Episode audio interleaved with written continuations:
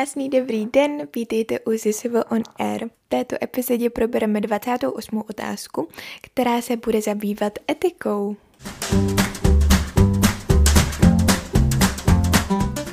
Etika vznikla v antickém Řecku, kdy byla vnímána jako součást filozofie, jako praktická filozofie. Aristoteles ji zařadil do věd praktických, jak už jsme si říkali v nějaké minulé epizodě, tak on rozděloval vědy na teoretické, praktické a tvůrčí, přičemž ta etika byla právě v těch vědách praktický. Slovo etika vzniklo z řeckého etos, neboli zvyk, obyčej, charakter a je to filozofická disciplína zabývající se morálkou. Zkoumá podstatu a původ mravního vědomí, jednání a také vztah lidského jednání k mravním hodnotám. Co je to morálka? Vznikla z latinského mos, což znamená mrav ve smyslu zvyk nebo obyčej a je to souhrn představ o tom, jaké by mělo být jednání člověka a skupin lidí. Morálka je posuzována a hodnocena z hlediska morálních hodnot, což jsou ideální cíle lidského jednání. Nejvyšší morální hodnoty jsou dobro a spravedlnost, to jsou pozitivní hodnoty, a ty negativní hodnoty jsou zlo a prostě opak těm pozitivním hodnotám. A morální norma je potom už pravidlo jednání upravující mezilidské vztahy s ohledem pouze na to dobro. Z morální hodnoty spravedlnosti je odvozena morální norma nebo pravidlo spravedlivého jednání. Aristoteles říkal, že mravní norma je všeobecný návod na jednání a jeho předpokladem je kriticky a samostatně myslící člověk, přičemž kritické myšlení je umění vyvodit si vlastní názor. Máme taky několik morálních kategorií, jsou to dobro, zlo, pravda, svědomí, ctnost a štěstí. Dobro je vše, co člověku prospívá, zlo je naopak vše, co člověku škodí. Pravda je shoda tvrzení se skutečností, svědomí je vnitřní hlas, který hodnotí naše chování z hlediska libosti a nelibosti. Ctnost uh, znamená vždy jednat dobře a štěstí je stav vnitřního klidu a spokojenosti s vlastním životem. Morálka se dělí na heteronomní a autonomní.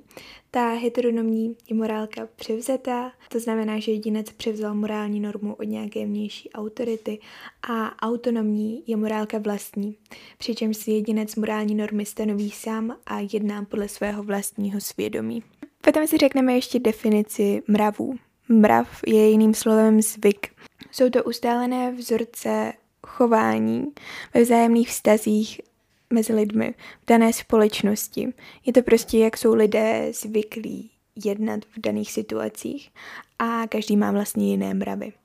Morálka a mrav existují ve všech společnostech. Morálka nám říká, jak se máme chovat a mrav říká, jak se chováme teď. Etiky nebo lidi, kteří se zabývají etikou, rozdělujeme do dvou skupin. Deterministé a indeterministé. Ty deterministé říkají, že nic není náhoda, vše je dopředu dané a má svou přesnou příčinu a že se nemůžeme svobodně rozhodnout. A ti indeterministé říkají, že ne vše je dopředu dané a připouští i existenci náhody. Máme čtyři základní etické hodnoty. Svobodu a svobodnou vůli, morální jednání, morální odpovědnost a svědomí. Svoboda je možnost člověka jednat podle své vlastní vůle, a to bez vnějšího či vnitřního donucení. A svobodná vůle je schopnost člověka rozhodovat se a jednat bez vnějšího donucení na základě vlastních přání a přesvědčení.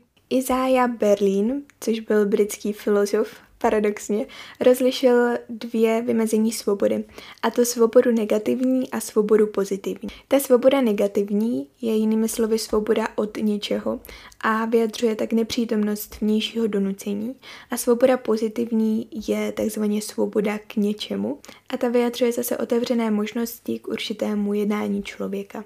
Svobodu dále rozdělujeme ještě na vnější a vnitřní. Ta vnější znamená, do jaké míry je člověk omezen vnějšími okolnostmi a ta vnitřní nám říká, do jaké míry je člověk schopen zvažovat rozhodnutí a jednání.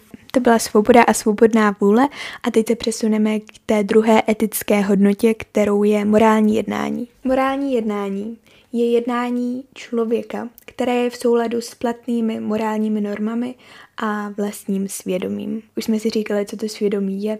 Je to vnitřní hlas, který hodnotí lidské jednání. Třetí etická hodnota je potom morální odpovědnost, a to znamená odpovědnost jedince nebo skupin jedinců, kteří podléhají morálnímu řádu za morální újmu, jež byla způsobena jednáním porušujícím morální normy.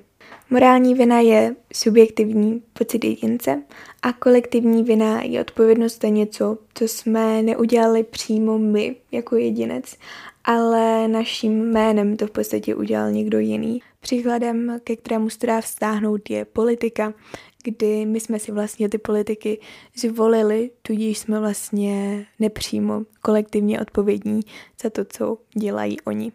No a poslední, ta etická hodnota, je teda to svědomí.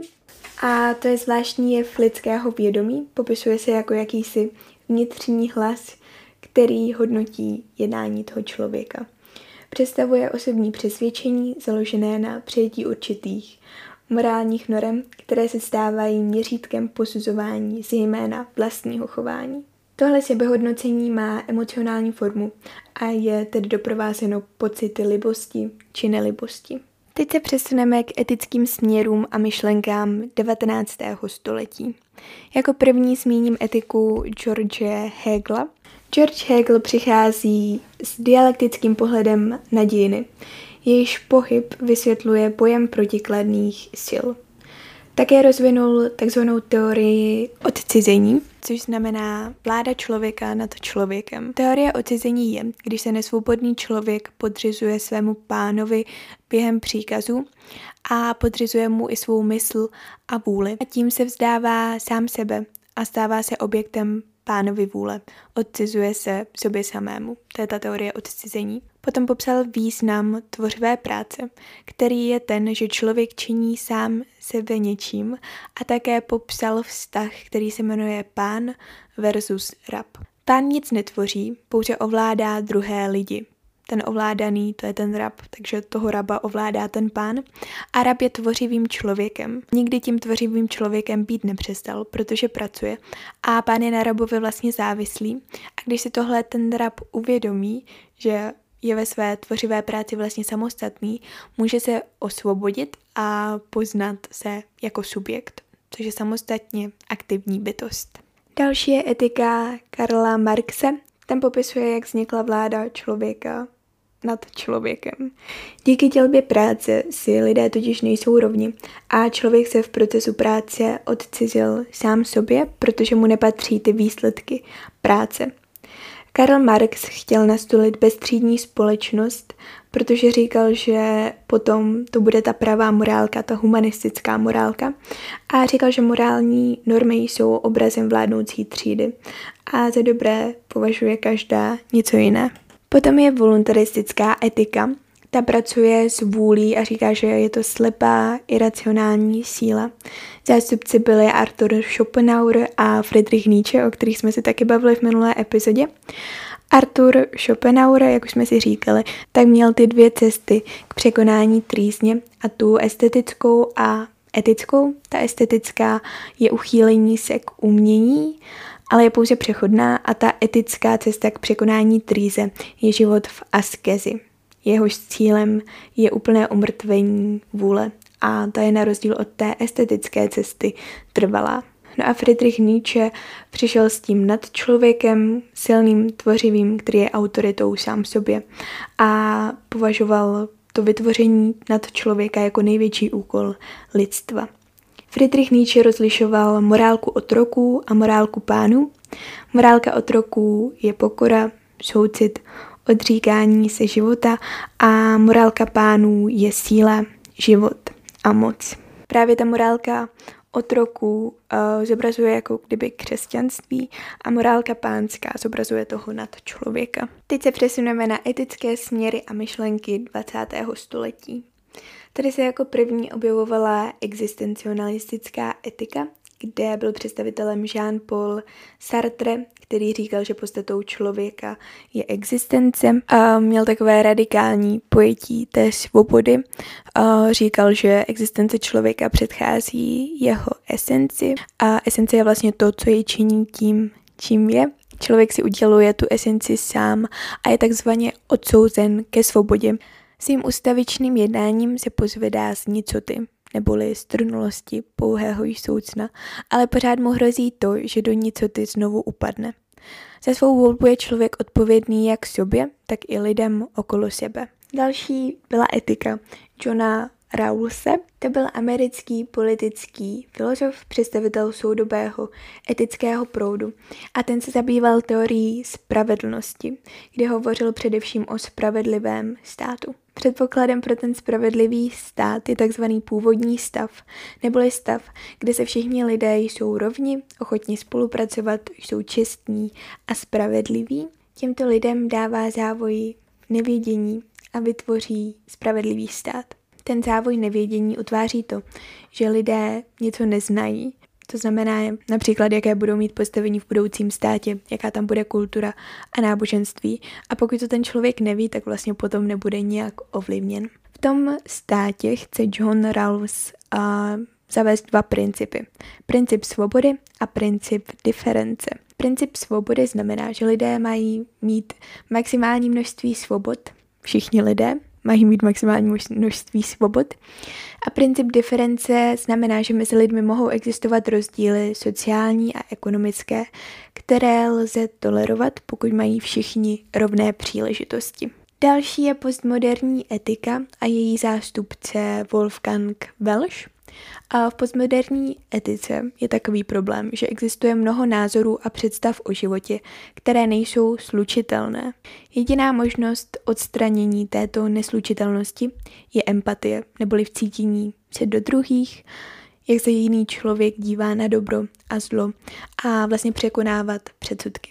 Wolfgang Welsch říkal, že charakteristickým rysem té postmoderní etiky je pluralita, což je etická hodnota, která chrání mezikulturní rozdíly před vynucovanou jednotností. Jednoduše hlavní normou této postmoderní etiky bylo uznání rozdílného na základě práva druhých a respektování odlišných forem vyjadřování. A v poslední části tohohle podcastu, této epizody, se budeme zabývat už jenom aplikovanou etikou. Aplikovaná etika je etika zabývající se problémy, které vycházejí z praxe, protože v životě etiku vlastně používáme každodenně v praxi. Ta aplikovaná etika se zabývá vlastně dvěmi základními pojmy. Etické dilema a etický problém. Etické dilema znamená, že existuje několik možností, jak vyřešit etický problém, ale my se nemůžeme rozhodnout, jaká je ta nejlepší. A ten etický problém vzniká, když přesně víme, jak se máme zachovat, ale rozhodnutí se nám z nějakých důvodů příčí. To může být například u autonehody, řekněme, když bychom měli z etických důvodů poskytnout první pomoc. A příklad toho etického dilema, kde máme více možností, tak je například, když sedíme v autobuse a přemýšlíme, jestli máme nechat sednout někoho, kdo má třeba zlomenou nohu, nebo nějakého důchodce, nebo těhotnou ženu. Prostě máme víc možností a je těžké určit, která je ta správná. Zmíním tedy tedy hlavní oblasti té aplikované etiky. První je bioetika. Ta se sformovala v šedesátých letech dvacátého století a souvisí hodně s rozvojem medicíny a biotechnologie. Všichni určitě známe Mengeleho, který prováděl medicínské pokusy na lidech. To se vlastně taky vztahuje do té bioetiky. Zapadá tam lékařská etika, která řeší vztah lékaře k pacientovi.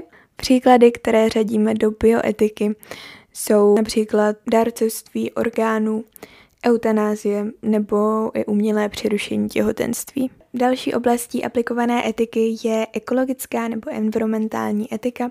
Ta řeší vztah člověka k přírodě. Můžeme ji ještě rozdělit na biocentrickou a antropocentrickou. Ta biocentrická Etika klade důraz na život, to je pro ní nejvyšší hodnota a člověk je pouze součástí světa. Za dobré považuje biocentrická etika zničení značné části populace, protože člověk škodí přírodě a příroda je morální hodnota, která je člověku nadřazena. A ta antropocentrická etika naopak staví člověka na první místo. To je podle antropocentrické etiky nejvyšší hodnota. Člověk je bytost závislá na přírodě, ale zároveň je zachování přírody ve vlastním zájmu člověka. Další je etika vědy a techniky. To souviselo s rozvojem uh, využití jaderných zbraní po druhé světové válce a tato etika řeší etické problémy vědecké činnosti v rozvoji technologií a vědy, zkoumá morální normy, kterými se vědci řídí. Tato etika se má vlastně zabývat tím, co je dobré pro prospěch člověka a ne pro zničení člověka. Sleduje tyto dvě zásady. Člověk má být cílem, nikoli prostředkem, a že zájmy a blaho jedince jsou nadřazeny zájmům celé společnosti. Další oblastí aplikované etiky je sociální etika, která řeší sociální jednání jednotlivců nebo skupin v sociálních institucích. Řeší prostě ty sociální vztahy založené na morálních hodnotách, na té spravedlnosti a zda jsou sociální rozdíly spravedlivé nebo ne. Tady se vyskytují tři principy. Princip solidarity, princip subsidiarity a princip obecného blaha. Ten princip solidarity znamená, že každý jedinec je odpovědný za blaho společnosti.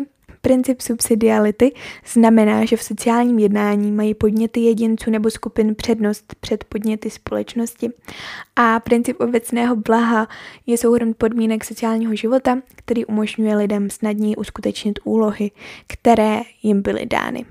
Poslední oblastí aplikované etiky, kterou si zmíníme dnes, je politická etika, která zkoumá politickou strukturu společnosti a společenského života. Dotýká se i jednotlivých politiků a ta politická etika má vždy jednat v souladu se zájmy státu, má být příkladem v hospodářské korupci a nemá dávat nesplnitelné sliby, což, jak víme, není v mnoha případech úplně dodržováno. Etika má samozřejmě ještě více oblastí, například se můžeme setkat s profesní etikou nebo s etikou médií a reklamy a podobně, ale tyto oblasti aplikované etiky jsou takové nejzákladnější, které je dobré vědět. Tak to byla celá etika a bylo to trochu odlehčující oproti té minulé epizodě, kdy jsme se bavili o filozofii. Takže doufám, že tahle epizoda byla trochu srozumitelnější. No a my se uslyšíme zase příště. Příště to už bude o náboženství. Už nám vlastně zbývají pouze dvě epizody, takže za chvilku probereme vlastně všechny maturitní otázky. Mějte se krásně, přeju vám spoustu štěstí při učení a uslyšíme se zase příště. Tak ahoj!